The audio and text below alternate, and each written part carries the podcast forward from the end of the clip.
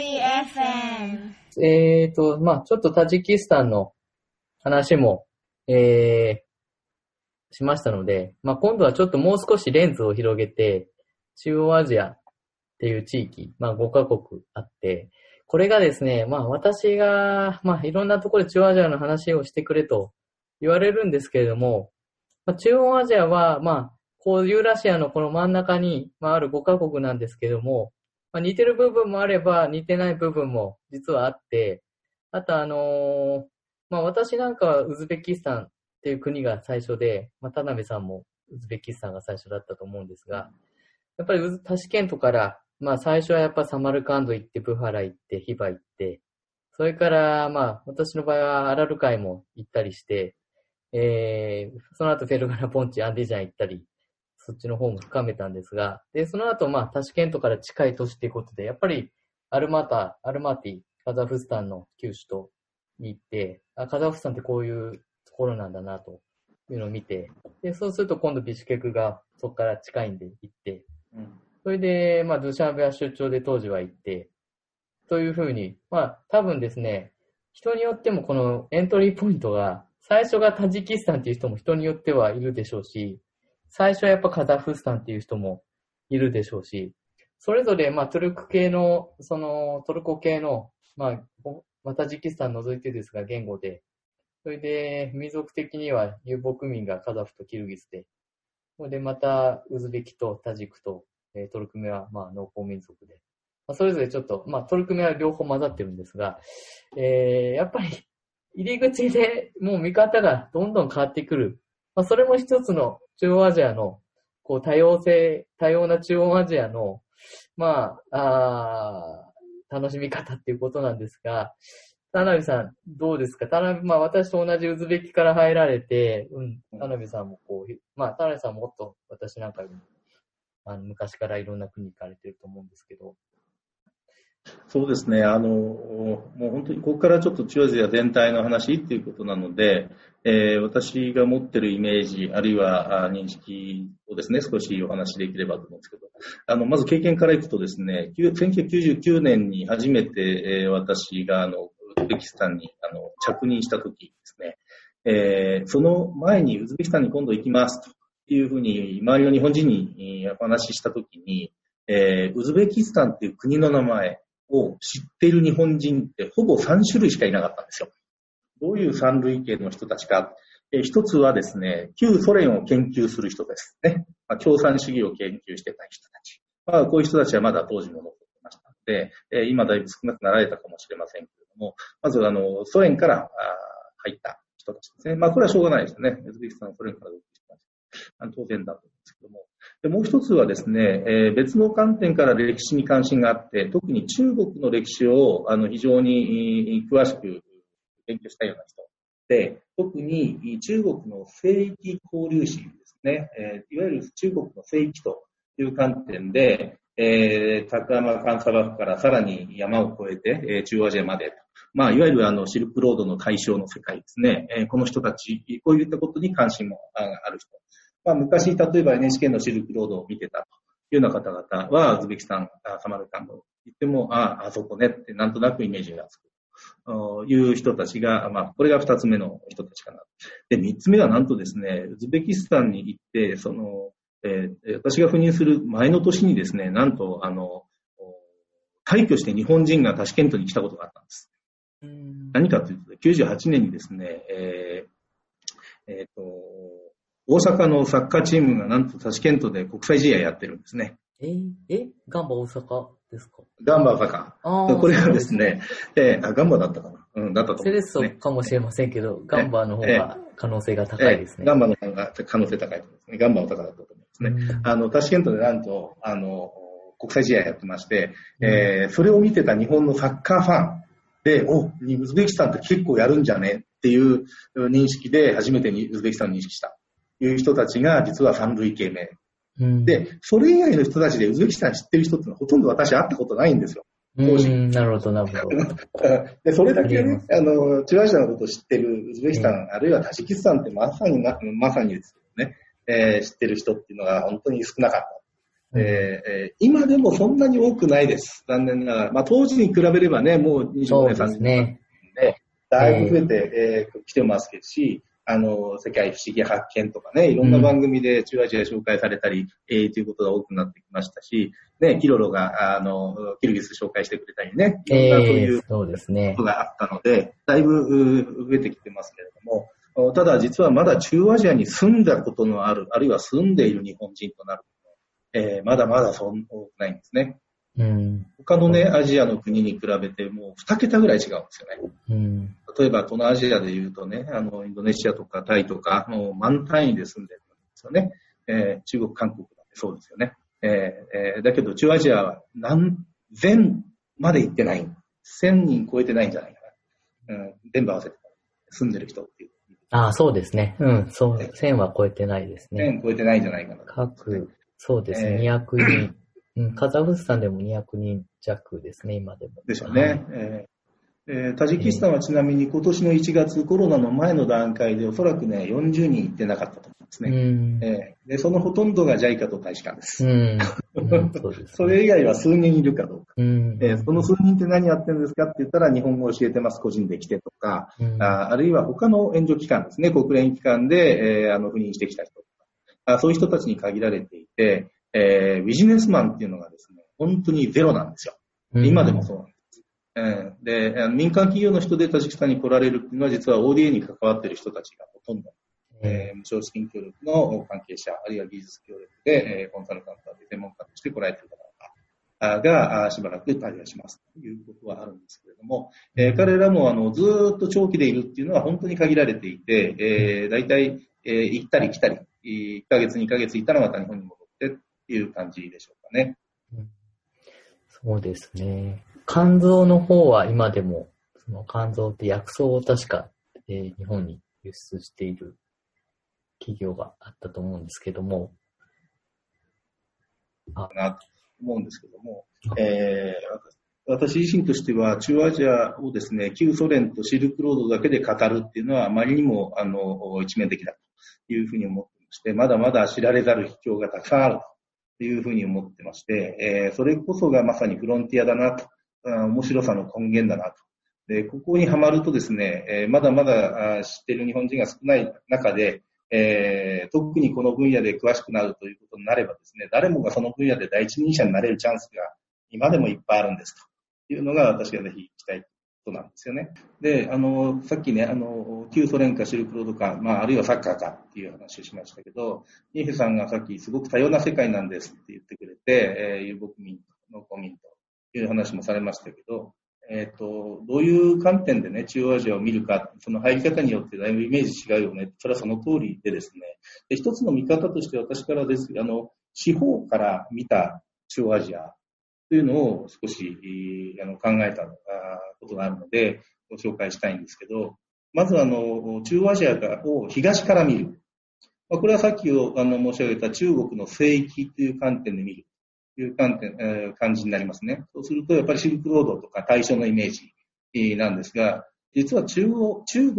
の漢民族が中央アジアを支配してた、あるいは影響力を及ぼしてた期間っていうのは歴史上そんなに長くないんですよね。特に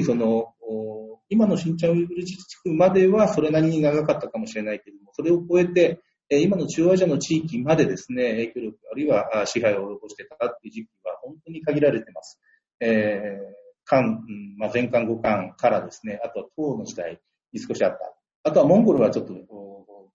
別の意味になるかもしれませんけど、本当に長くずっと影響力してたわけじゃないというのがまず一つですね。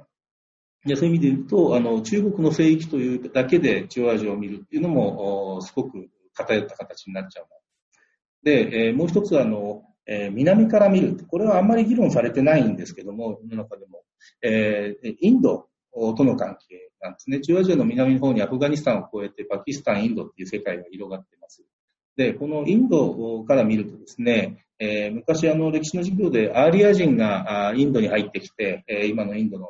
原型を作っていた、ディグベーターを作ってインド世界が経済された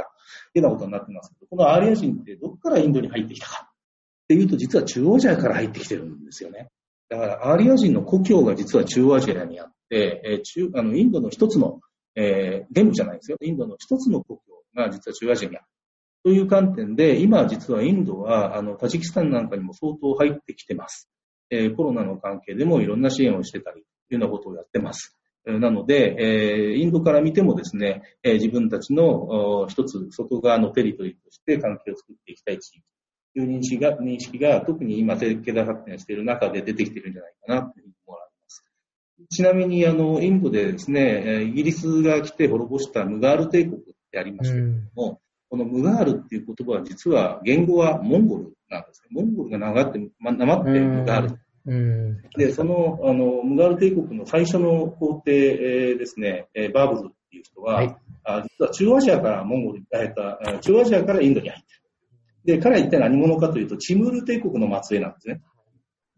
で、チムール帝国って、ウズベキスタンのサマルカンドを首都にして大帝国を築いたわけですけども、その人たちって実はモンゴルの権威を使って、モンゴル人たちの子孫を支配下に収めて、トルコ系も交えた形でチムール帝国が作られていて、なので、モンゴルの血を引いてるっていうふうに見られています。なので、実はインドに入ったバブルは、モンゴルをもじって、ちょっと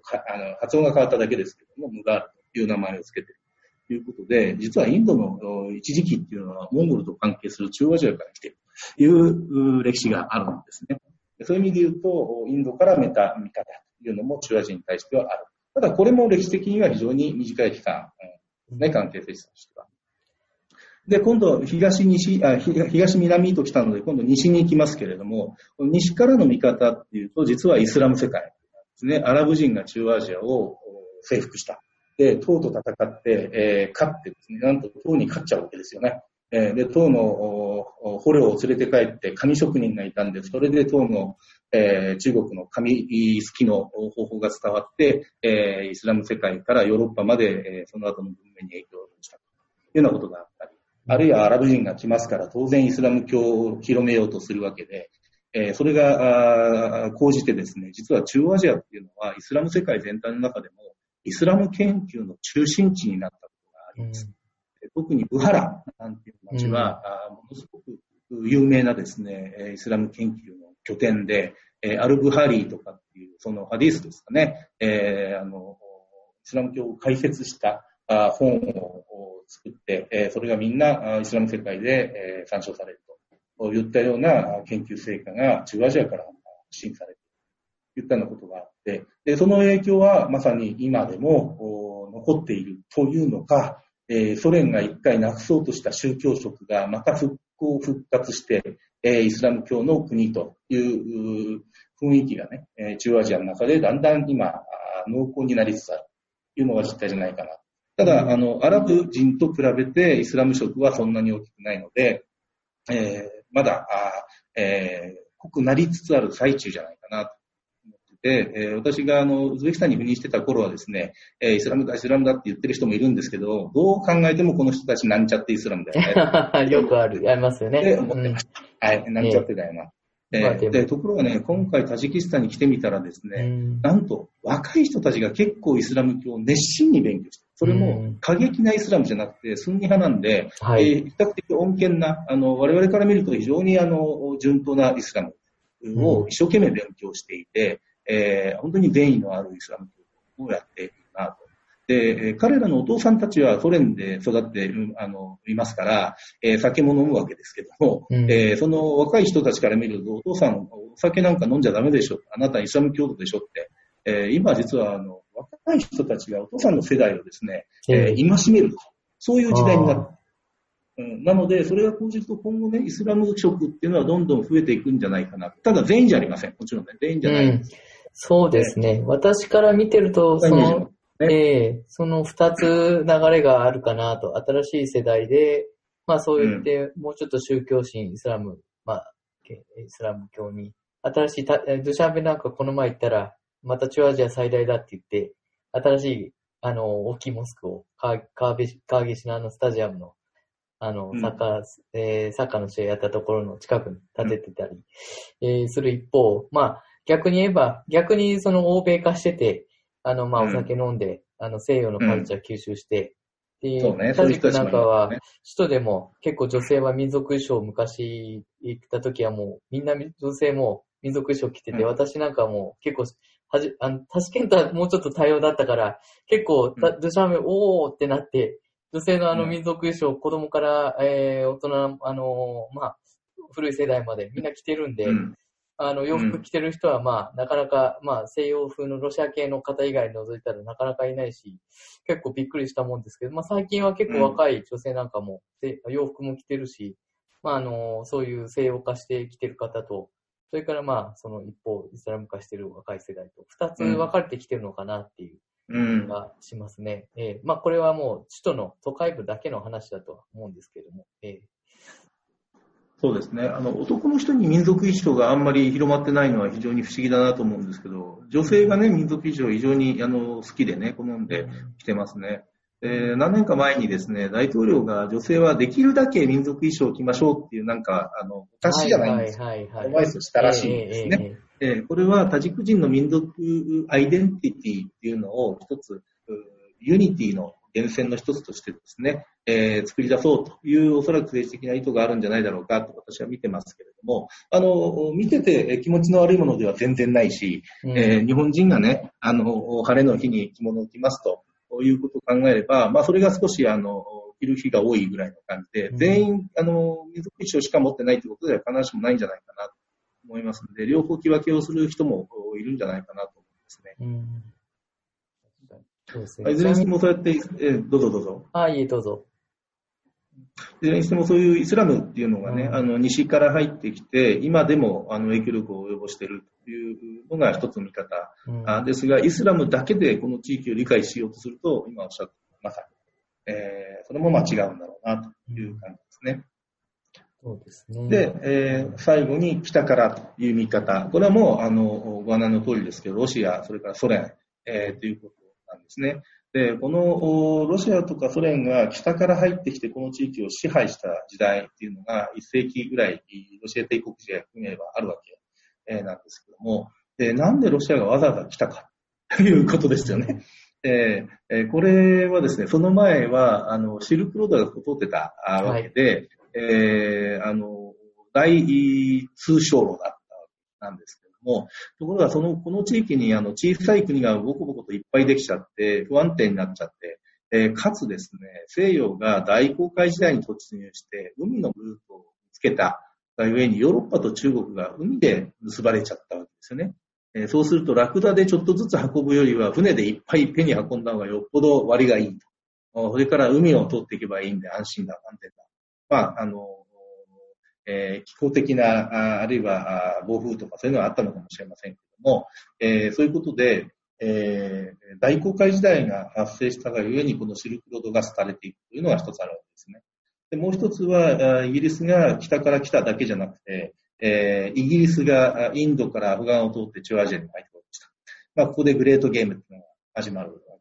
けですね。でこれで、アフガニスタンが独立を最終的にはしですね。で、その北側が全部ロシアに飲み込まれるという形でソ連の原型が作られていくわけですよね。で、その引き継ぎとして共産主義が広まったというようなことで、ソ連の一角にこうなっていくわけなんですけども、でこの時代までですね、歴史上ウズベキスタンという名前の国とかタジキスタンという名前の国は一回も存在したことがないんですね。こういう名前の国々が初めて、国の名前として、連邦の構成ですけど現れたのがソ連時代なので、その前っていうのはウズベキスタンっていうアイデンティティもなければタジキスタンっていうアイデンティティもなかったわけなんですよね。じゃあどうやったら今ウズベキスタンはウズベキスタン、タジキスタンはタジキスタンとして一つの国たらしめるような国民統合の原理を作り出せるか。実はこれはすごく当時独立後の為政者にとって非常に大きな問題だったはずなんですね。で、これはイスラムなのかとかですね、あるいはトルコなのかとかですね、タジキスタンであれば実はイランなのかとかですね、ロシアとの関係なのか中国との関係なのか、相当いろんなオプションがあり得た中で、それぞれの国が選んでバランスをとって作ってきているのが今の各国の状況。そんな風に私は見てます。そうですね。民族、国によって民族構成とかもあって、まあ、私が今度行くカザフスタンなんかは、独立当時は 53% ぐらいロシア人の方もいて、今はもう 23% ぐらいって聞いてるんですが、それでもまだ比率としては人口1800万人なんで、カザフは。まあ、非常に大きいと思いますが、まあ、タジキスタンの場合内戦があったんで、その間に、冒頭まあ紹介したんですけど、今ロシア系の方 0.5% っていうのは、独立当時は、前は結構なパーセントそれなりにもう来ていたんですが、そうですね、10% ぐらいいたはずですね。民族の、その、非タジク人の方が結構国外に、まあ、出て行ったりしたっていうことで、まあそういうのも影響して、それぞれの国の、まあ民族構成によって、まあロシア語の位置づけ投稿するだとか、まあ今日でもよく話題に上ったりしますね。フェアリー FM。ここでですね、田辺さんにクイズです。はい。はい、先ほどグレートゲームで、ロシアとイギリスとという話をいただいたと思うんですが、その当時、日本人で初めて中央アジアに入った外交官の方がおります。さて、何という方でしょうっていうクイズです。マニアックですね。マニアッククイズ出させていただきました。これは私はたまたま最近ですね、初めて、中央アジアに入った日本人っていう文庫本が中高文庫でありまして、12年。もう廃盤なんですけど、これを読んだから知っただけなんですが、3人当時、明治大正の時代ですかね、そのグレートゲームの当時、日本っていうのは、まあ、ロシアと中国満州を、中国の北東部、を、まあ、遮って、まあ、接していて。それで、当時、清ですかね。だから、日清戦争をして、まあ、ロシアがもしかしたらもう中国まで、イディっていう、カザフスタンの、今のオルゴスの近くですけども、その辺までも結構詰め寄ってて、中央アジアに。で、その後、やっぱ日本にとって脅威になるんじゃないかっていう視点で、中央アジアを追いかけてた外交官の方がいて、その方は、まあ、ペテルブルグの、まあ最初の講師っていうことで行かれて、1890年代とかですね。で、それで、ロシアから、中央アジアをやっぱ見に行かなきゃ、見て、日本にやっぱ情報を持ってこないといけないってことで、帰任の時に、出張作って、カザフスタンのアラル海のカザリンスクだとか通って、タシケントまで来て、それで、ウズベキスタンを、このブハラ、アミールとかに回って、それで、今度またカザフ通って、シベリア経由で帰った方なんですが、その時代にそんな旅をして、まあ、それで外交情報として持ち帰った方なんですが、彼は、西徳次郎っていう方。西徳次郎ですね。彼は、今で我々が言うところのキロ変更でそれやったわけですよね。そうです。そういう。多いですよね。出張で帰り際かなり押し切っていったらしくて、この本読んで言うと、もう彼は中央アジアに行くのがかなり、まあ、関心を持ってて、当時のイギリスの、ペテルブルク在住のイギリスだったかアメリカの旅行家から結構情報なんかもらって、それで中央アジアに旅に入ったってことで、結構面白くて今読ませていただいてて、日清日露戦争前後の日本がどういうふうに大陸進出するかっていう時代の中で、そうですね、実は日本も裏で動いてたよと、小さいけれども、っていう話なんですね。まあ、結構、グレートゲーム、これあんまり知られてないと思うんですが、あともう二人出てきて、西徳次郎はその後帰ったら、ちょっとしたら、ロシア大使にもなったし、外務大臣にも、実は、なったそうです。で、福島、安政、日野、京、強っていうんですかね。3人おりまして。それぞれ別の。3人で一緒に行ったんでしたっけ？別々の時代に、最初の方は、より大陸、ユーラシア、カザフ、ウズベキ、中国、シベリア。福島、安政は、あっちのバクーの方から今度、トルクメだとか、アシガバードだとか、あっち側の、ペルシャ側から今度、いろいろ入って、旅して、情報を得て、ちょっと日の強しまではまだ読み切れてなくて、あれなんですけど、それぞれやっぱ三者三様のルートで、情報を集めて、日本に持ち帰ってきて、っていうことらしいです。私は西徳次郎しか知らなかったんですけどね、彼のその中央アジア滞在記の一部を、まあ、紹介したものを見ると、まだロシアもイギリスもその完全ななんていうんですかね、支配を確立したっていう状況には当然なってなくて、ただ今後この地域はやばいぞと、い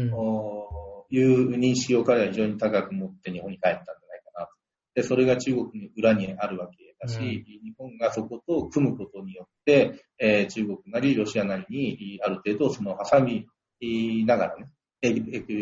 管理をしたりね、同盟関係を作ったりというようなこともできるんじゃないかとか、いろんなそういう外交的な思いを持ちながら、ここを調べて回ったんじゃないかなというふうに思いますね。ただちょっと当時の旅って本当に大変だった。いや、馬車でもう馬をもう本当にこの町ごとに変えてみたいな出てくるんですよ。もう相当な旅だったと思いますね。で、ホテルもそのまあロシア人の軍人が住んでいるようなところを転々として、っていうことで、まあロシア語を使ってまあこう入っていったってことみたいです。ロシアから信頼されないと旅もできなかったみたいで。ロシアのその軍人、その行く先々にタシケントだとか、アルマータとか、まあ拠点があったので、ロシアの。そのなんとか将軍っていう人から、越見させてもらって、それで、まあさ、越見させてもらうのも、そのペテルブルグからの紹介がないとなかなか、難しいだとかどうとかで、結構その彼はいろんな、ロシア語もできて結構信頼があるから、そういう旅の手配なんかも行き先々で手伝ってもらえて、それでブハラのアミールにも会って、またそっちはそっちでアミール側にもちょっと信頼してもらって、なんか日本から協力してくれよみたいな目で見られてたみたいですが、なかなか面白い本で結構読み応えがありました。すいません、中央アジアにちょっと入り込むと深くなっていってズブズブなんですが。もしよかったら、さっき4つのね、東西南北から見るっていうのをね、紹介してもらったんですけど、実は私はどの見方にもこだわら、特化しない見方をしたいと思ってます。つまり、中央アジアを見るのに、どこか、よそから見るというのじゃなくて、やっぱり中央アジアを中央アジアの中から見るということが、この地域を理解するためには必要だろうなと思っているんですね。たださっきの4つの視点を持ちながら中から見るとどうなるか、まあ、これいろんな見方考え方視点があるんだと思いますけれども、中央アジアの中でですね、何が中央アジアの歴史をずっと一貫して規定してきたかというと、先ほど二平さんも言ってた遊牧民と、ね、農耕民の間の確執であったり対立であったり友好関係であったりというのが一番の基軸なんだろうと思うんですよね。で、それも農耕民ってどこにいたかっていうと、砂漠か草原の中にですね、オアシスっていうのがあるわけですよね。このオアシスで水が取れるところだけ農耕ができたので、基本的には農耕民っていうのはオアシスとその周辺にいた。ということは、オアシスの農耕民っていうのは、オアシス同士の間を行き来する必要があると、これ必ず砂漠なりを通らなくちゃいけないので、その都度対象みたいなものを、まあ、小型なりでも作ってたわけですね。行き来するために。で、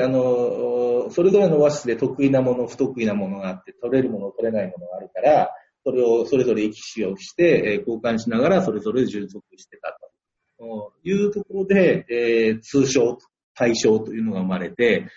あそこまで行けるんだったらもっとその先まで行ってみようっていうのが現れて、それがアジア大陸規模で広がると、国際対称貿易とかですね、商業民族とかいうものが現れるわけですよね。で、これは農耕民の方の話と。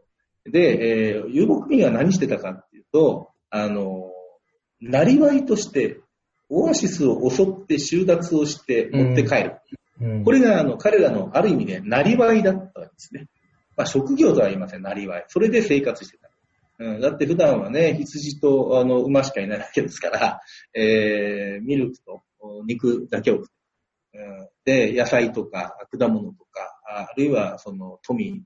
積されるようなもの、そういうのを手に入れようと思ったら、自分たちで作るよりもそこにあるものを行って取ってきた方がよく早い。で、その時には奴隷も持って帰るし、女子供も連れて帰るしというようなことが行われる。いうことですね。この確執がもう何千年続いてきているっていうのが、まずは中央アジアの歴史の基軸かなと思うんですけども、ここで農耕民がですね、なんでこんなにホスピタリティが高いのかっていう話につながってくると思うので、どう考えてもカザフ人よりはウズベク人の方がホスピタリティ高いんですよ。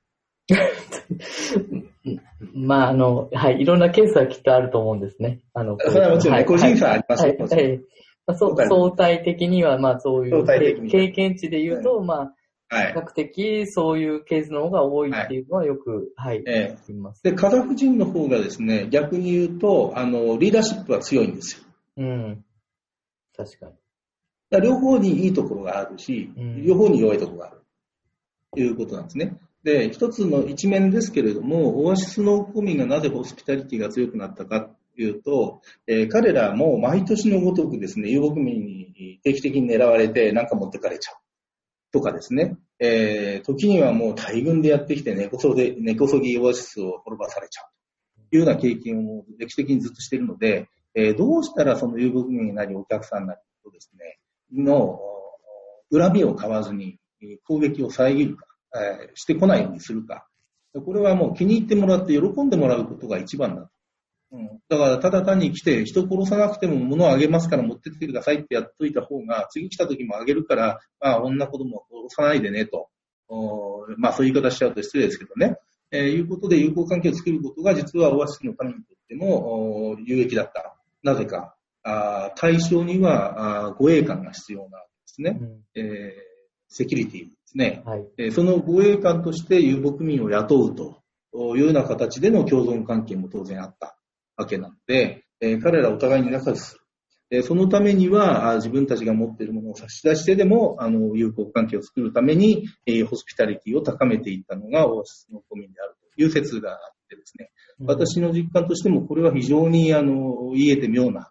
説じゃないかなというふうに感じています、ね。イヘさんどうですか？そうですね。やっぱり中央アジアを見るときにやっぱり農耕民 VS 遊牧民っていう視点がやっぱりどうしても出てきて、仕事的にやっぱり、まあ、トルクメンはなかなか JICA も事業が少ない国なんで、日本もですね、カザフ、キルギスとの遊牧民側と、農耕民族のウズベク、タジクと、まあ、あと文化的にも非常に近いし、食べ物なんかも結構その2カ国同士で結構少し色が分かれたりするんで、まあそういう意味でやっぱりメンタリティってところには影響あるかなと。思いますね。遊牧民っていうのは、まあ、ユルタっていうテントを、建てて、施設ごとに、まあ、移動していって、それで、強い奴らは、軍団になって、まあ、その、オアシス、田中さんいう、農耕民族を襲って、うんぬんと移動して、まあ、略奪をして、家畜と共に移動していったということで、まあ、やはり、そうですね。やっぱりメンタリティがだいぶ違いますね。まあ、ウズベクの方っていうのは私もすごいいろんな人に、現地の方にお世話してもらって、いろんな、まあ、ウズベキスタンは協力隊も非常に多い国だし、長くやってるし、いろんな話聞くと、まあ、フライトに乗って地方に行くときに、隣に乗ってた人が、もう着いたらうち来いよみたいなことで、いろいろと歓迎してくれただとか、もうそういう話が尽きないですね。ウズベキスタンに関しては。もう非常によく聞きますね。もう外から来た人を、もうとにかく招いて、プロフで作ってくれて、反対してくれるっていう、そういうイメージが、まあありますね。まあもちろんカザフやキルギスでも、そういうことをしてくれる方は非常に、それなりに、これはもうもちろん個人差ね。旧ソ連のそういうおもてなしっていうのをそこにまたミックスして、そこはまた何かっていうと、ボッカですね。そうですね。ボッカを飲んで、友になると。ということで。まあ、ボッカっていうのが一つの、はい、キーワードです。私も酒弱いんですが、まあ、そのウズベキスタンに行って、酒飲んで、まあ、酒飲むというか、まあ、その艦隊というか、まあ、その、本部から首長の方が来ると、その、プロジェクトの、まあ、関係で、最後は、ウズベキ側から、最後の日は我々がホストするからねということで一緒にまあ現地に駐在やってると同席して、ロシア語でまあお前なんか言えと、まず東京から通訳来てる場合はもちろん通訳の人が手伝ってくれるし、まあ現地にいると視聴者関係なくまあ、呼ばれて、なんかあると。で、おっか飲んで、いろいろと、その、相談を受けるという感じにあるし、まあ、本当に、仲良くしてくれて、もう、本当に、いろんなことでお世話してくれるということもよくありました。はい、どうですか、田辺さんと僕かのお付き合いといいますか。そうですね。とにかくね、人間関係を作ることが、もうとにかくこの地域で仕事をする最初の課題なんですよね。うんそれさえできれば、ある程度の無茶も聞いてくれるんですけど、それがうまくいかないと、普通にできることさえやってもらえないっていうのを何度も経験していくと、とにかくいい関係を作る。これは多分こっちの人自身がそれを考えてますね。うん日本人ともそうだし、お互い彼ら同士の間でもっていうことだと思うんですけど、まあ、それはかなり日本の雰囲気と似てるような部分もあるし、特に日本の昔の村社会なんてまさにそうなのかなと思うようなところがね、こちらにあるかな。で、ソ連時代以降はそれが、なんていうんですかね、ツールとしてウォッカっていうのが登場して、特に共産党系の偉い人たちは、ウォッカなしではロシア人に取り入れられないので、彼らも無理して飲んだんだろうと思うんですね。実は昔ウズベキスタンにいた頃はまだその風潮が非常に濃く残ってまして、とにかくいろんな集まりがあると呼ばれてですね、あるいは招待が来た時にも、パーティーを向こうがアレンジをして、行くたんびに乾杯をするわけですね。だいたい50ミリグラムを一口飲まなくちゃいけないんですな。はい、一気ですね。おちょこみたいな、ね。はい、はい。で、大体自分の酒量がこれ何杯分までだったら大丈夫だっていうのを自分で分かっておかないとやばいわけですね。はい。もう、私は大変な思いいっぱいしました。でも楽しい思い出なんですけど。はい。私は弱いんですよ、田辺さん。すごい酒が。はい。はい。それで最初の頃、まあ、ウズベキスタンのエネルギー分野やってたんで、電力公社の関係者と行って、出張者が帰った後2次会やろうって言われて、もう私はもうダメなわけですよ、もう結構。で、レストランのウェイターが結構私のことを気遣ってくれて、はい、合図したら、なんともう、水をこう、テーブルの下で注いでくれたんですよ、奇跡的に。なるほど。それで、私なんかこの、水、まあ、ウォッカのふりしてこう、スピーチして飲んでたんですけど、先方が、お前何飲んでるんだと突っ込み始めて、いや、これは、ウォッカだよ、とやって。で、なんか、俺が飲むって言って、取り出したんですよ、私のグラスを。で、それ私、ビチャッと滑ったって言って、やったことがあったんです。それぐらい、結構ハードな時もありまして、はい。はい。いや、よくわかります、よくわかります。私も何度そういう目にあって、どれだけの、なんていうんですかね、方法を編み出したかですね。いかに飲まずに済ますか。そうじゃないと本当に倒れちゃうんで、実際倒れたこともありましたから、まあ、入院まではしませんでしたけど、最大で3日酔いまでやりましたんで。ああ、そうですか。それはダメージが。2日目はもう全く起き上がれないと。まあそれを経てですね、なんとかどう付き合えばいいのか、どう失礼じゃない形で、まあ、断るわけじゃなく、受ける形で飲んだことにするか、ここはかなり、なんていうんですよね。練習なり修練が必要でしたね。そうですね。時間かかりましたけどね。飲み方もなんか工夫があって、レモンをこう、ウォッカの中に入れて飲むだとか、あとはちゃんとお腹に、キュウリだとか、野菜を一緒に食べるだとか、ニシンと食えだとか、じゃがいもと食えだとか、いろいろ手法があったと思います。ありますね。ロシアを旅したときに、実はロシア人がウォッカだけで一気飲みして終わってるかっていうと、そうじゃないってことを知ったわけですよ。ロシアウォッカを50ミリリットル飲むとですね、はい反対の手にですね、スプライトとかコカ・コーラのボトルがあってですね、その3杯ぐらいをその後ガーッと流し込んでお腹の中で薄めるんですね。確かに。そういう飲み方をロシア人もしているということが分かったので、別にそのウォッカだけでずっと飲み続けなくちゃいけないんじゃないんだということが分かったんですね。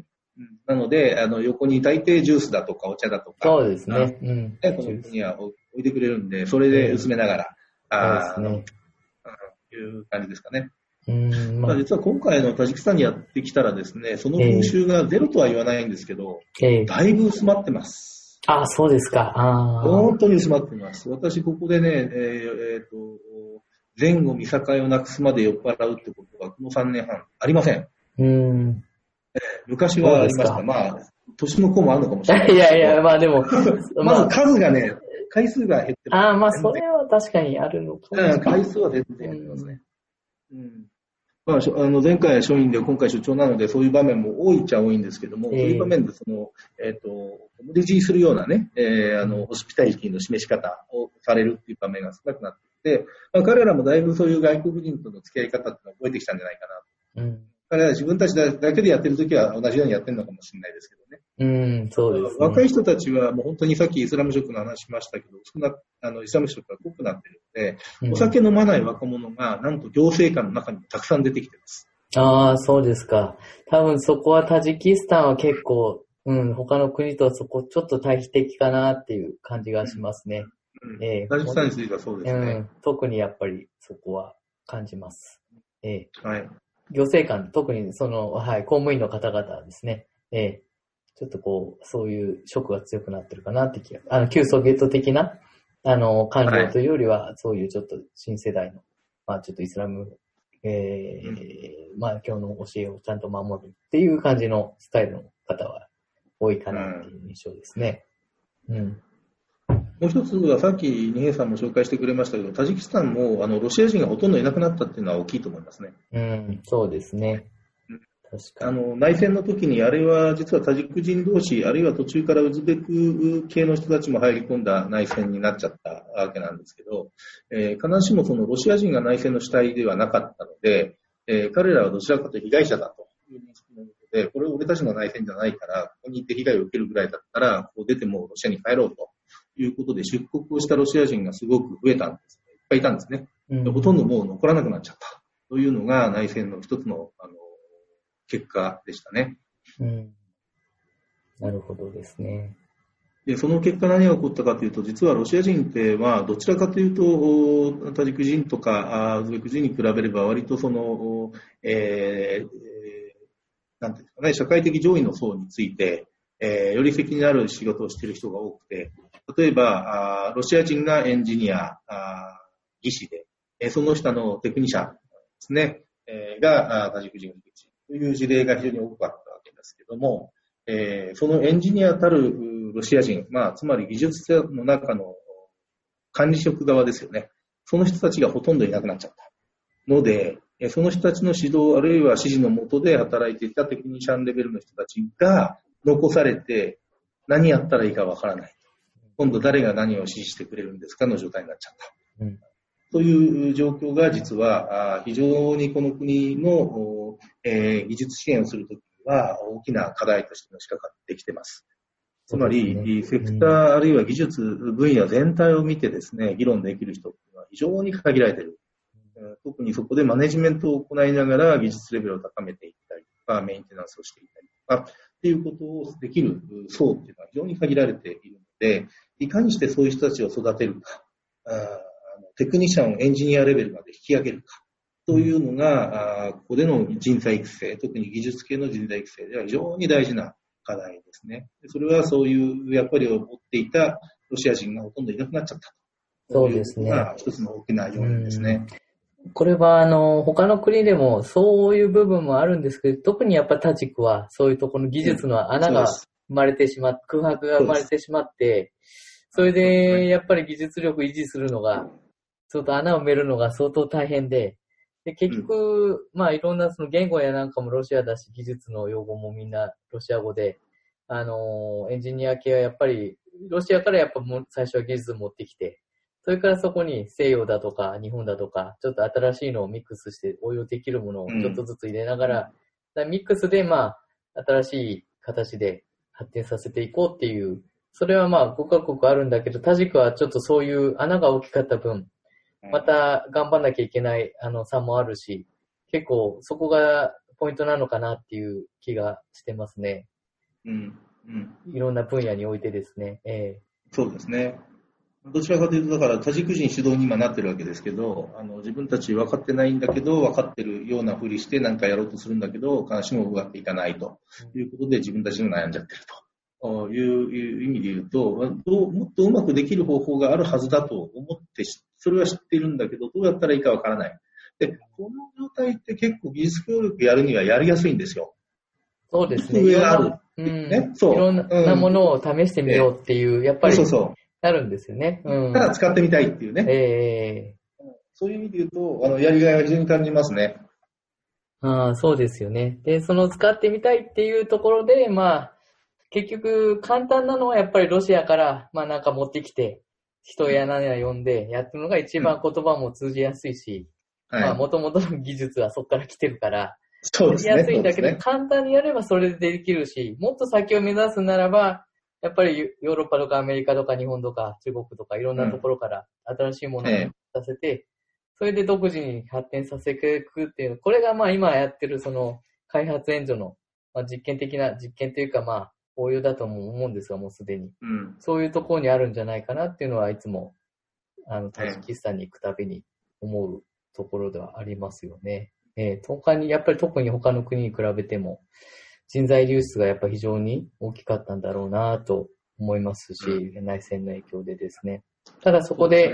日本はいろんな技術協力をして、そういう行政官の底上げみたいなのを、まあ日本に短期で送ったり、タジキスタンは JDS っていう人材育成奨学金無償。これで、まあ他の国もやってますけれども、タジキスタンにおいては結構インパクトも、まあ他の国もあると思うんですが、このタジキスタンにおいてもそれなりのやっぱりインパクトが私はあるんじゃないかなと思うんですが、いかがですか？大きいですよ。何しろ政府小さいんで、まあキルギスとそんな変わらないのかもしれないですけれども、ついに今年、閣僚クラスが出ましたんでね。あ、そうですか。すいません。存じてませんでした。出たんです。去年ね、キルギスで本大臣が出たでしょ。そうですね。すぐね、残念ながら、異動になっちゃいましたけど。はい。今年の1月にですね、観光委員会の委員長が、JDS の留学経験者になった。福岡県の APU ですね、立命館アジア太平洋留学した人で、もともとは経済開発貿易省の主任専門家。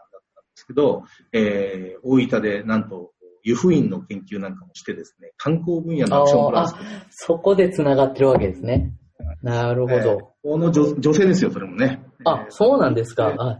それは大きいですね。タジキスタンで女性がまあ閣僚になって、その方が日本出身ってことはもう結構、なかなかなれることじゃないですよね。まあ、ある意味で女性なんで引っ張り上げられた部分もあるのかもしれないですけど、まあ、本人は非常に歩き回るし、有能だしですね、日本での経験っていうのをぜひ、タジキスタンで使っていきたいし、広げていきたいし、後輩にもぜひね、日本での経験をしてほしいと思ってですね、JICA との関係も非常に重視してくれてるというような人がですね、観光委員長に今度なってくれたんで、すごくね、今後楽しみですね。実はそれちょっと聞きました。JICA の帯広の同期の関係者が、タジキスタンに今年訪れた時に、タジキの観光振興委員会行ったら、日本留学生で、今作ってるエコツーリズムの、湿地の保存局の、その件で、すごいなんか乗り気で、すごいやりやすかったっていう感想を最近聞きましたよ。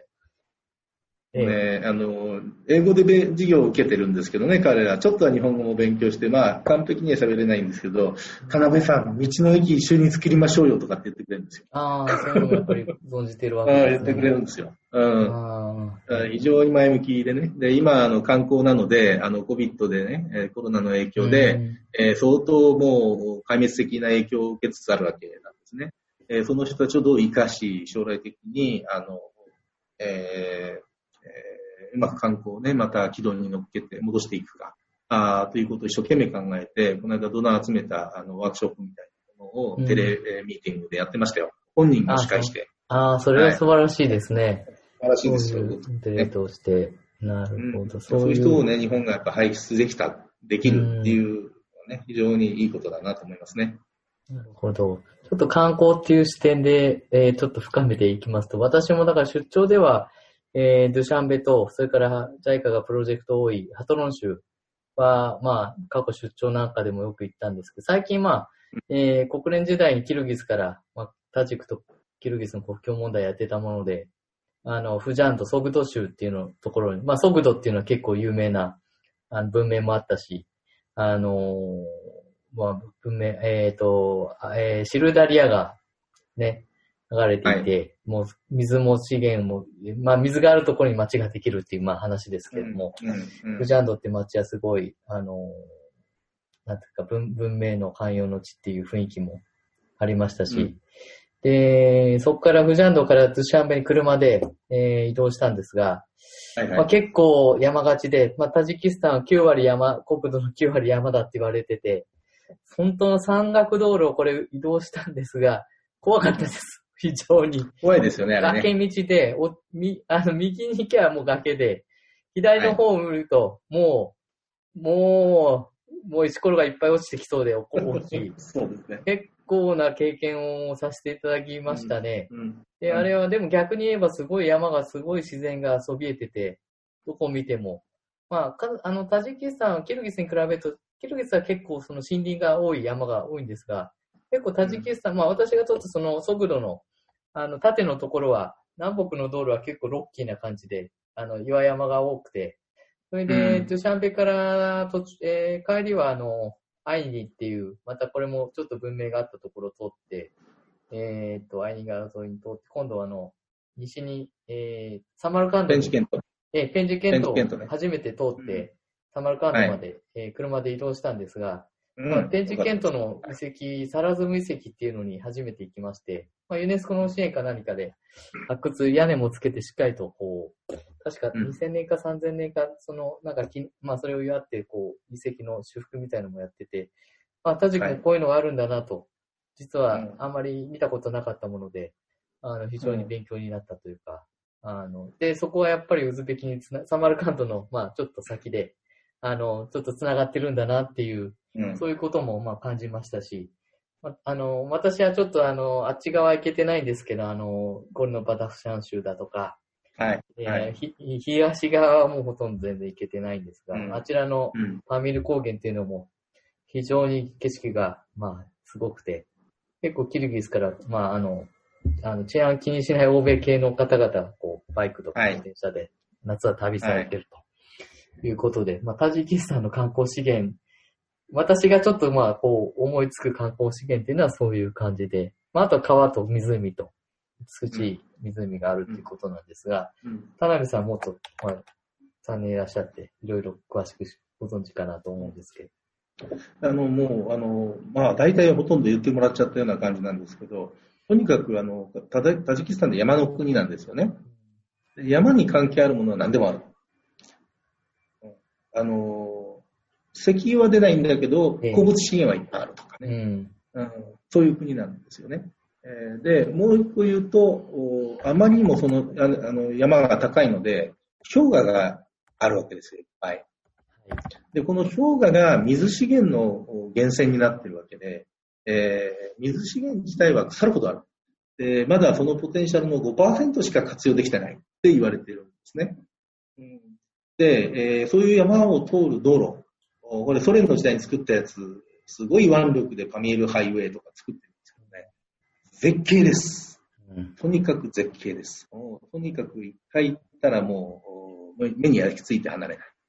い。本当にね、ぜひ行っていただきたいんですけども、パミール高原っていうのは世界の屋根って言われていて、ユーラシアの大山脈が全てパミール高原に集まっていく。こういう場所ですよね。まあ、一番高いのはヒマラヤにいくつかね、山がエベレストいますけれども、これだけの山がずっとその高原上でにつながってるっていう意味で言うと、タジキスタンのパミル高原っていうのはすごい、象徴的な場面で、東南に行くとヒマラヤ、それから南西に行くとヒンズークシ山脈がアフガニスタンにつながっていき、北東に行くと中国の天山山脈、東に行くとクンルン山脈、これが全部パミル高原で合流するようなものなんですね。なので世界の屋根と言われるんですけれども、ここに行くとですね、道があるところ、ないところ、実はないところに観光資源があっ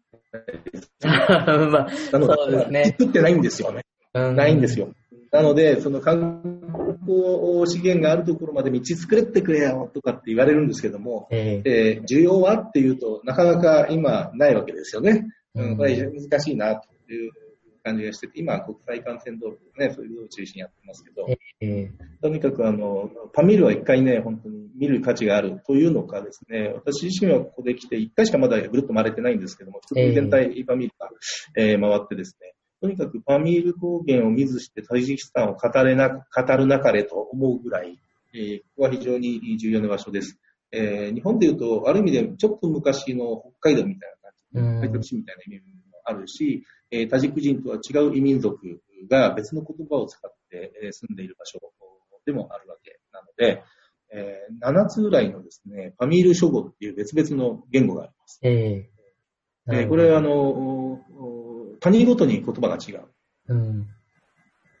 で、それ彼らの同士の間で意思疎通を図るためにみんなタジクを知っていて、でそれの一部だったんでロシア語も知っている。だから3つぐらい言語みんな知ってるんですよ。大抵。ああ、なるほど。でその人が大学行って英語を学ぶんですよね。で4つ目の言語として英語なんだらすぐできちゃうんですよ。すごい語学能力高いんですよ。めちゃくちゃ語学能力高い。中央じゃやっぱ言語はすごいできる。そういう、まあソビエトの影響もあって、もともとのずっとこの言語ではなんやらということで、もうマルチリンガルですよね。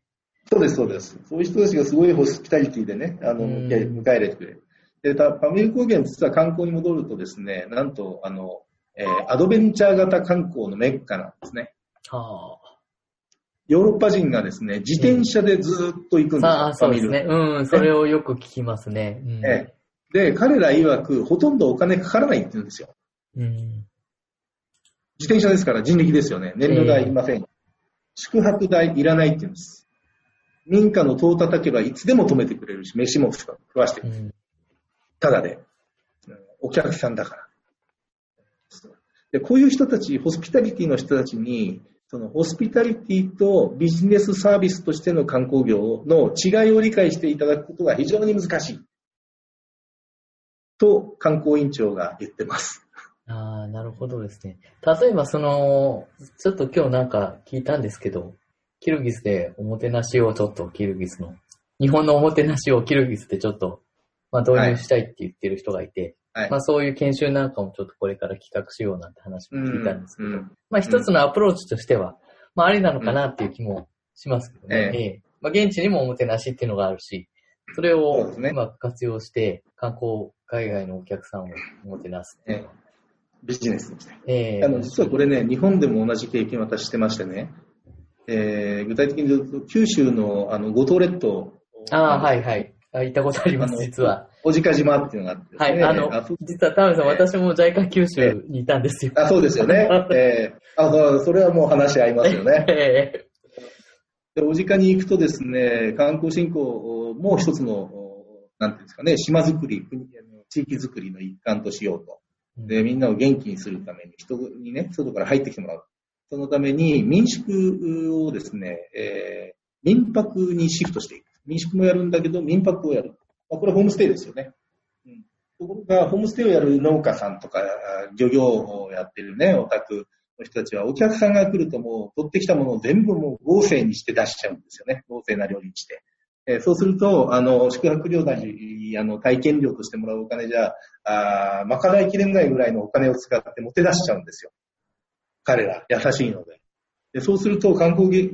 業にならないと。やればやるほど損するじゃないかっていうクレームが彼らから来ると。で、それに対して、いや、ここで豪勢にもてなすために彼らを呼んでるんじゃないし、彼らも豪勢にもてなされるために来てるんじゃないんだと。じゃあ何のために来てるんですか？あなた方皆さんの普段の生活を見るために来てるんだから、普段のように生活して、普段食べてるものを食べて、食べてるものを出してくださいというふうに説明をする。っていうようなことが実は相当な研修会なんかを通じてうちかとやられてました。で、ある意味でそれと似たようなことをね、タジキスタンでもやらなきゃいけないんじゃないかなっっていうようなことをちょっと今感じてますね。そうですね。観光っていうのは、まあ、中央アジアのこれからの開発の一つのキーワードであるということになってくるのかなとは思います。それぞれの国の良さを出して、そして共通で取り込めるところは取り込んで、一緒にセットでっていう発想が多分これ、中央アジアの国々も、まあ、地域の国と国との連携を促進するという意味と、国を発展させるっていう軸と、で、対外関係をこう、構築していくという開放ということですね。まあ、ウズベキスタンが2年前にビザフリーになって、これがやっぱりインパクトが大きくて、ウズベキスタンをエントリーポイントにやっぱり中央アジアを知るっていう人はやっぱり圧倒的に多いと思うんですね。ガイドブックなんかもできて。で、そこに近隣の、まあ、キルギスも自然は豊かで、タジクとはまたちょっと違う雰囲気で、一緒になって協力できるかっていうのが、まあ、これから、まあ、中央アジアに支援する上でのキーポイントかなと私の方は思ったりしています。フェアリー FM。今の話の続きで言うと、観光ってね、中央アジアの国々がお互いに協力していく地域内協力っていうのをね、JICAも今一生懸命やってますけど、それもね、一番典型的にメリットが出る分野だろうと思うんですよね。まさにキルギスにいたね、二平さんがウズベクをエントリーポイントにしてキルギスにも来てもらうというような形でのルート作りとかね、考えてらっしゃる。まさにタジキスタンも同じことで、実は観光委員会ができた時も、とにかくタジキスタンだけで、観光客を呼ぼうと思うなと。日本人をタジキスタンだけに来てもらうようなルートを作ろうとするな。うん、絶対にどっか寄らなきゃいけないんだから、でそっちにはもうすでに来てるんだから、でウズベキスタンに1万人来てたらその 10% でもタジキスタンに来てもらうようにするのが一番手っ取りが早いし、でかつ有効で効果的で、かつお互いのためになるということを一生懸命私は説得をしようとしたらですね、うん、ちゃんと先ほどのJDS 留学生の観光委員長ウズベキスタンに行ってテレビ出演までして、タジキスタンの観光をやってくれてました。すごいなと思いましたけどね。すごい、素晴らしい、テレビインタビューを受けて、はい。そういうことで、タジキスタンだけじゃなくて、キルギスもね、できればカザフも含めて、ね、中央アジア歴訪のね、ぐるっと回るような観光をね、一つのシステムとして作っていく。でこのためには各国の観光委員会、観光協会、あるいは公社が協力していかなきゃいけないということだと思うので、それをね、我々がある意味で触媒みたいにね、つなげて結びつけて場を提供して支援をしてというのは一つ大きな方向性として可能性があるんじゃないかなというふうにずっと思っていました。そうですね。そのポイントでいくと振り返るとやはり2016年の、まあ、ウズベキスタンの、まあ、カリモフ大統領逝去後の、まあ、新しい方向性という中でこれまでやっぱりウズベキスタンとタジキスタンの関係が、まあ、一番悪かったと。まあいろいろこの5カ国の中でも2カ国間同士でいろいろと、まあ今もカザフとキルギスでもいろいろあるんですが、一番やっぱ難しかったのはウズベキスタンとタジキスタンの、まあ、タジキスタンの水力発電所、ログンダムをめぐるの、まあ争いといいますか水資源の。これがやっぱり関係が変わったことで、まあ一気にっていうことではないですが、相当なやっぱりその国境がウズベキ、タジキ、その先ほど私が通った、ペンジ県との国境がまあ開いて、行き来ができるようになったっていうのが、やっぱすごく大きくて、これがなかったら、もう、これ今当たり前のようになっちゃってるんですけども、長年閉じてたわけですから、そうですね。で、ドゥシャンベから、まあ、日帰りなり、週末ちょっとちらっと、サマルカンドまで行くっていうような人も増えたと聞いてますし、やっぱり、はい、これは地域のまあ、連携と観光を一緒に組み合わせるっていうのはすごい大きい要素だったなと、今でも。うん、今知ってる人は当たり前のように思うんですけど、田辺さんの時代とかから見たらもう、はい、すごいことじゃないですか。ね、20年間国境を通じてましたからね。うん、特にさっきね、通ったっていうペンジケントとサマルカンド、これ一つのザラフシャン川っていう川の沿岸に並んだオアシスで、昔からブハラと並んで三大オアシスだったわけですね。で、そのうちのペンジケントが切り離されてタジキスタンの今テリトリーになっていて、で、その国境が閉じられた。で、ここ実はお互いにそれぞれ結婚してたりね、親戚がいっぱいお互いにいるわけですよ。で、全然行き来ができないというような状態が20年続いた。これは本当に悲劇なんですよね。だからそこが開いた瞬間に私通ってきましたけども、もう非常にみんな喜んでいましたよ、本当に喜んでましたよ。なのでウズベキスタンとタジキスタンの関係が非常に良くなったというのは、今のミルジヨエフ大統領の、ね、就任というのは非常に大きな要素だし、それをタジク人は本当に心から喜んでるなというのがよくわかりますし、今後そこが、ね、発展の一つの、下地になっていくんだろうと思っています。逆に言うとタジキスタンとキルギスの国境の問題は、ね、逆にもっと小さかったのに今クローズアップされてくるようになったみたいなね、そうですね。これが非常に残念だなと逆に思いますね。私も仕事で関わっておりましたので、まあ、よくわかるんですが、非常にわかりにくい紛争でもあるんですが、まあ、国境が不明確で、お互いの領土を、まあ、争って、石投げて、武力衝突に発展しちゃうっていうのを、まあ、ずっと続けてるわけですね。なかなか、まあ、難しい、まあ、なかなかその、決めないことで、利を得ている人が、まあ、いるという背景ですね。はい。いることで、決めることで、やっぱり明確になると、どちらかが、まあ、これ北方領土じゃないですけど、まあ、難しい話が、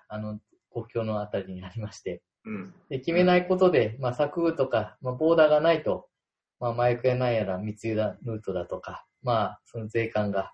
フローだとか、まあいろいろちょっと裏の話もあったり、なかなか難しい、複雑な、表面的には住民同士の衝突ってことで、勝手に家建てると。なってますけどね。俺たちの土地だと言って、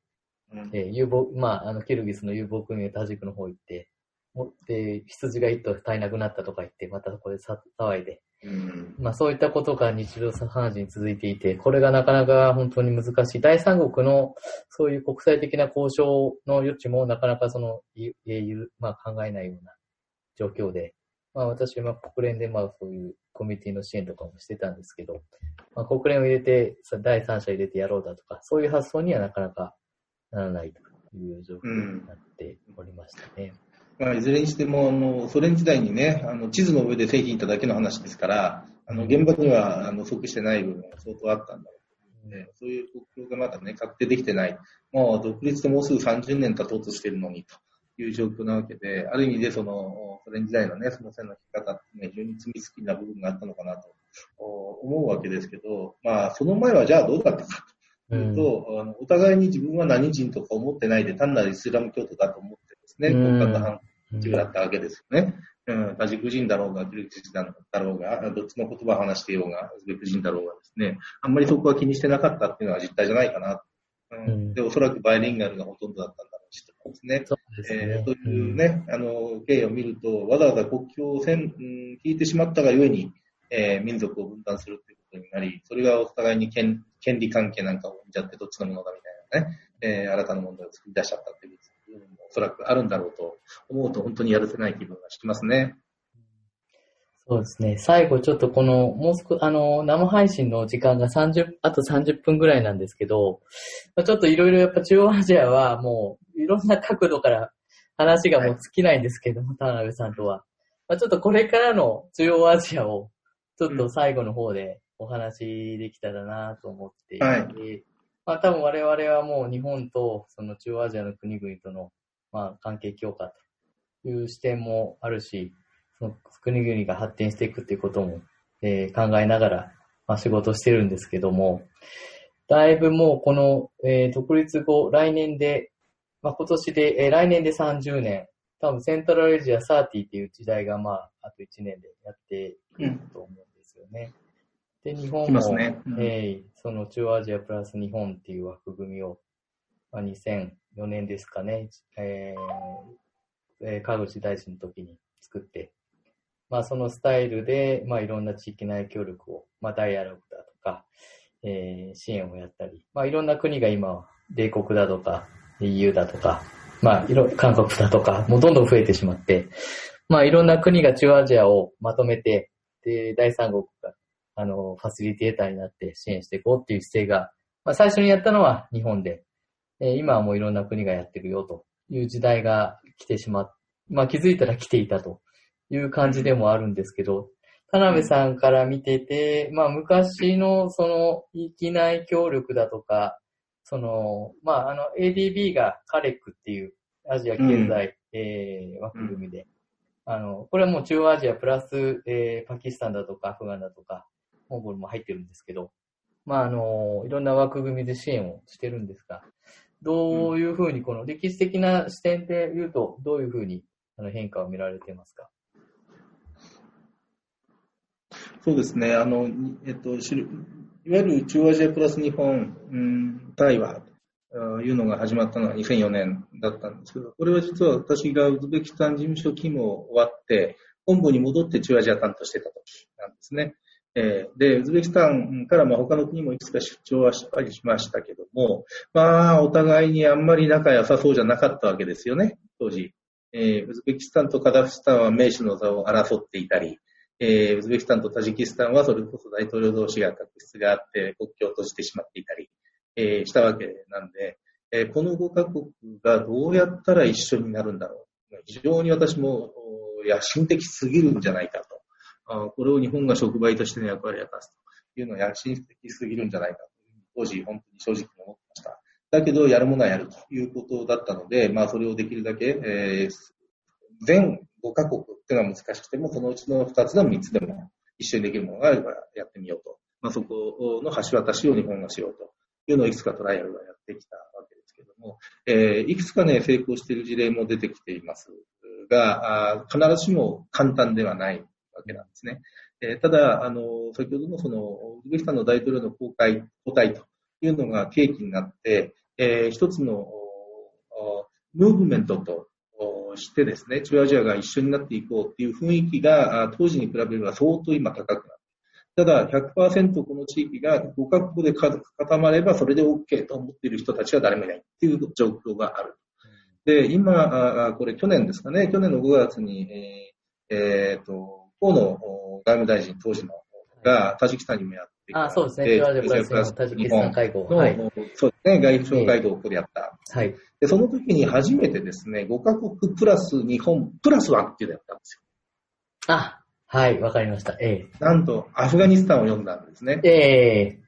でアフガニスタンの外務大臣が一緒になって、地域の安全保障について議論するということをやって、ここは非常に良かった。これアフガニスタンも喜んだし、中央アジア全体としてもその議論に参加できたことが非常に良かったというふうに言っていて、やっぱりね、アフガニスタンの治安あるいはそこの影響っていうのは、この意味での影響がどうやって来なくするかという部分は中央アジアにとって非常に大きな関心事項で、これは全員にとって共通事項なんですよね。そういう何かその共通事項を一つテーマにした取り組みを日本が触媒として支援して盛り上げて場を作って広くお互いに協力してもらうような場を作っていく。これまず人が集まることは大事なんですね。今コロナの下ではなかなか今すぐパッと難しいんですけれども、例えば今度始める協力でバッタ対策っていうのはですね、これはもともと安倍総理が2015年に中央アジアを訪問した時に始まったやつなんです。タジック、キルギス、アフガニスタン、この3つで始まった、これ最初大変だったと、みんな集まるとなんていうか、お前らの相手の国ですよ、国境の向こうの国で生まれたバッタが俺たちのとこに来てね、食い荒らして帰ってくると、なんとかしろってこういう話なんですよね。でお互いに国境の向こう側の国々を攻め立てるという喧嘩の場になってた、ところがじゃあ一緒になって現地で調査をしてみましょう、両国間であって国境の領土をね、調査していくみたいなことをやるとですね、あ、なんだ、お前たちそこだけでやってるわけじゃないんだ、力もそっちにいってんじゃないということとかね、一緒にやることで、あ、こういうふうにすればもうちょっとうまくできんじゃないとか、向こうが困ってるっていうんだったらこっちも困ることになるかもしれないから一緒にタックルしていく、まあ、そういう議論が出てくる。で3年やってるとですね、最後にその一緒にやって集まるワークショップがあるんですけど、最初はとにかく会議の席でもお互いにクリティサイズの発言をしかしなかったような人たちで、最後に懇親会をやってもですね、別々の席に座ってお互いに交わろうともしなかった人たちがですね、会議の席でうちはこの国とこういう共同作業をやった結果こういう成果が出てますみたいなことを発表し始めて、懇親会の中では席を互いにですね行き来し合ったりして、で一緒になって音楽に合わせて踊るというようなことが実際に起こってます。これによってその後また実は今現在バッタが来てます。中央アジア、これも大きな一緒になり始めてますけれども、見てます、はい、こういう時に、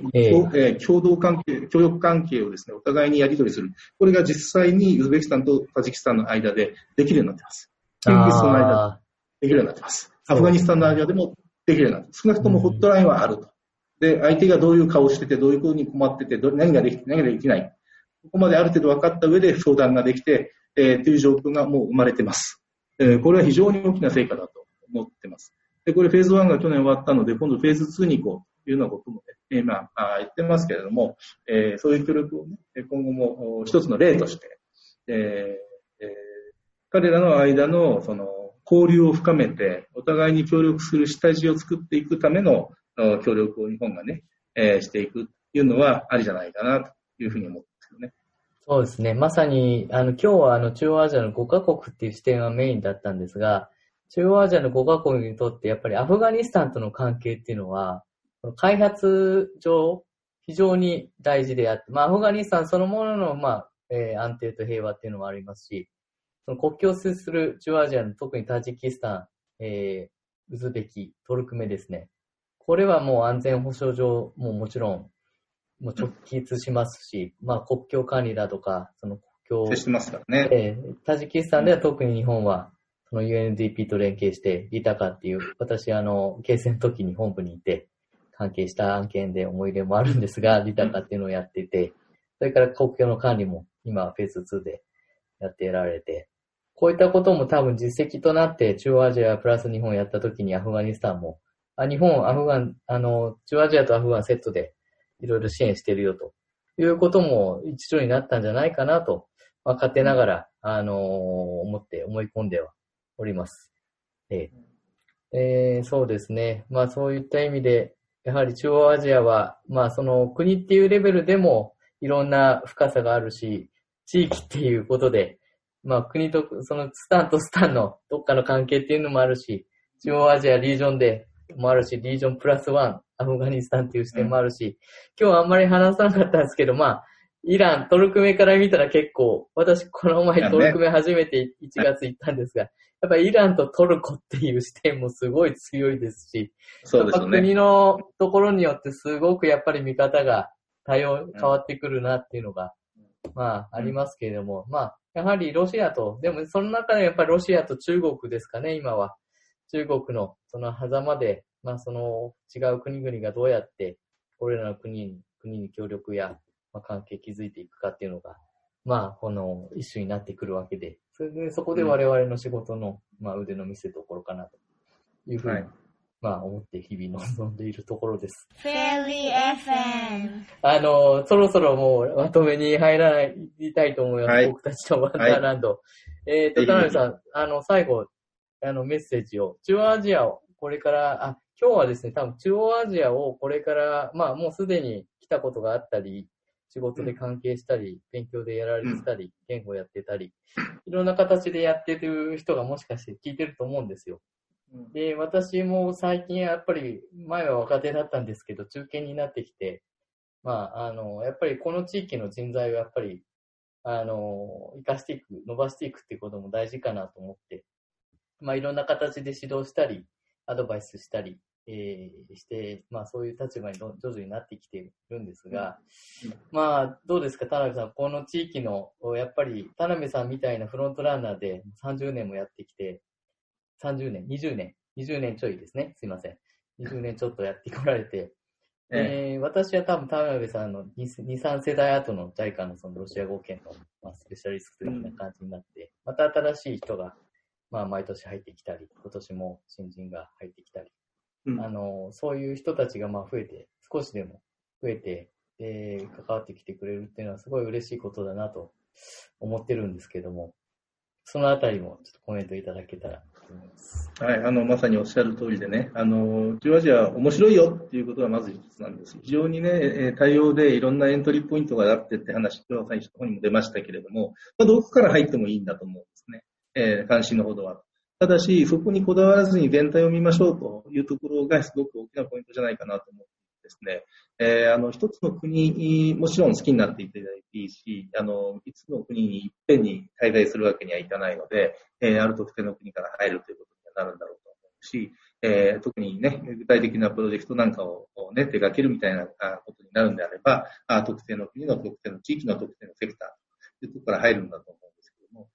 ぜひね、大きなコンテキスト、中央アジア全体の視点、それから国々の多様性の視点みたいなものを持ってですね、これから取り組む仕事なり、関心のところにね、取り組んでいただけると嬉しいなというふうに思います。で、今日の話がね、全体にどこまで、触れられたか分かりませんけども、その取っかかりになったら嬉しいなと思います。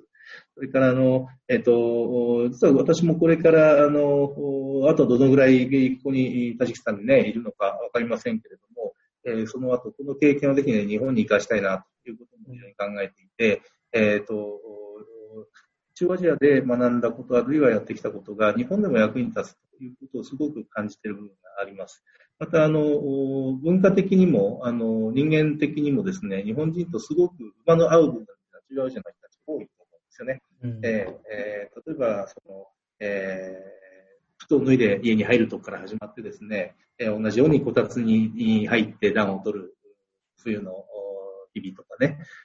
それから同じようなかすりの模様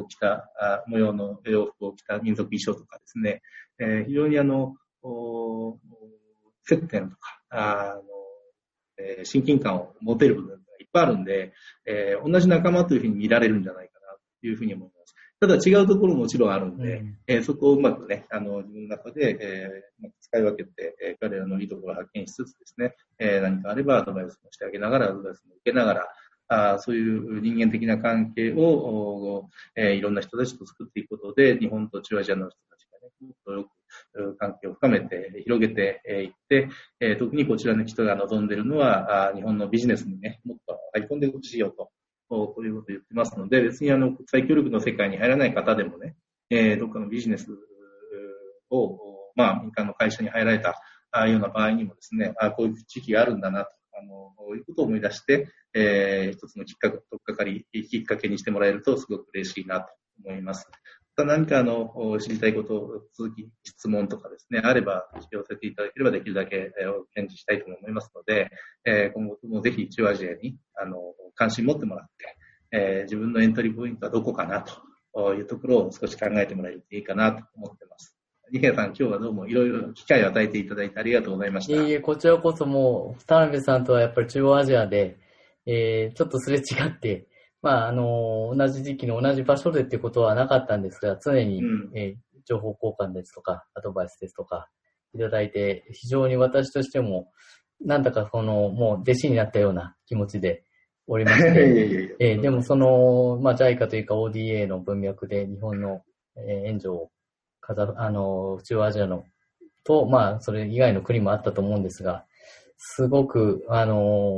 先人というか、フロントランナーっていう意識が私の中では非常に強くて、いろいろ、私は10年ちょっとですけど、20年って軸が非常に大きい軸なので、一度お話できたら、ちょうど10年、20年ってちょうど差で話ができたし、またここに違う一人、新しい世代を入れてですね、今の中央アジアどう見てるんだとか、そういう話もまたできたらなと思ったりも、しております。今日は、僕たちのワンダーランド中央アジアってことで、3時間弱ですね。最後までこれ、今ですね、ちょっと前には12人ぐらいリスナーがいたということで、この時間、全部、今9名ということで、10名、最初から最後まで聞いていた方にはもう深くお礼申し上げますし、ありがとうございます。時間帯にも聞いていただいた方にも、お礼申し上げます。今日の、ゲストは、国際協力機構タジキスタン事務所長の田辺秀樹さんでした。このラジオでの、発言というのは、ホームページにも書いてありますが、個人の、見解でして、所属する組織とは、関係がございません点を、申し添えます。次回は、また別のゲストをですね、今日はもう中央アジア語り尽くして、もう当面話さなくてもいいかななんて思うのはまあ、思うこともまだまだですね。まだまだ話したいないんですけども、まあまた別のゲストで、また中央アジアについては含めさせて、次回、と思っておりますし、次回は、今のところ、アフリカ開発銀行本部、コートジボワールにいる、方をですね、ゲストに呼んで、トークをしたいと思っております。今日は長い時間、それでは皆さんありがとうございました。遅くまでお付き合いありがとうございました。それでは、フェアリー FM、トゥーボトルズトーク、パーソナリティの二瓶直樹でした。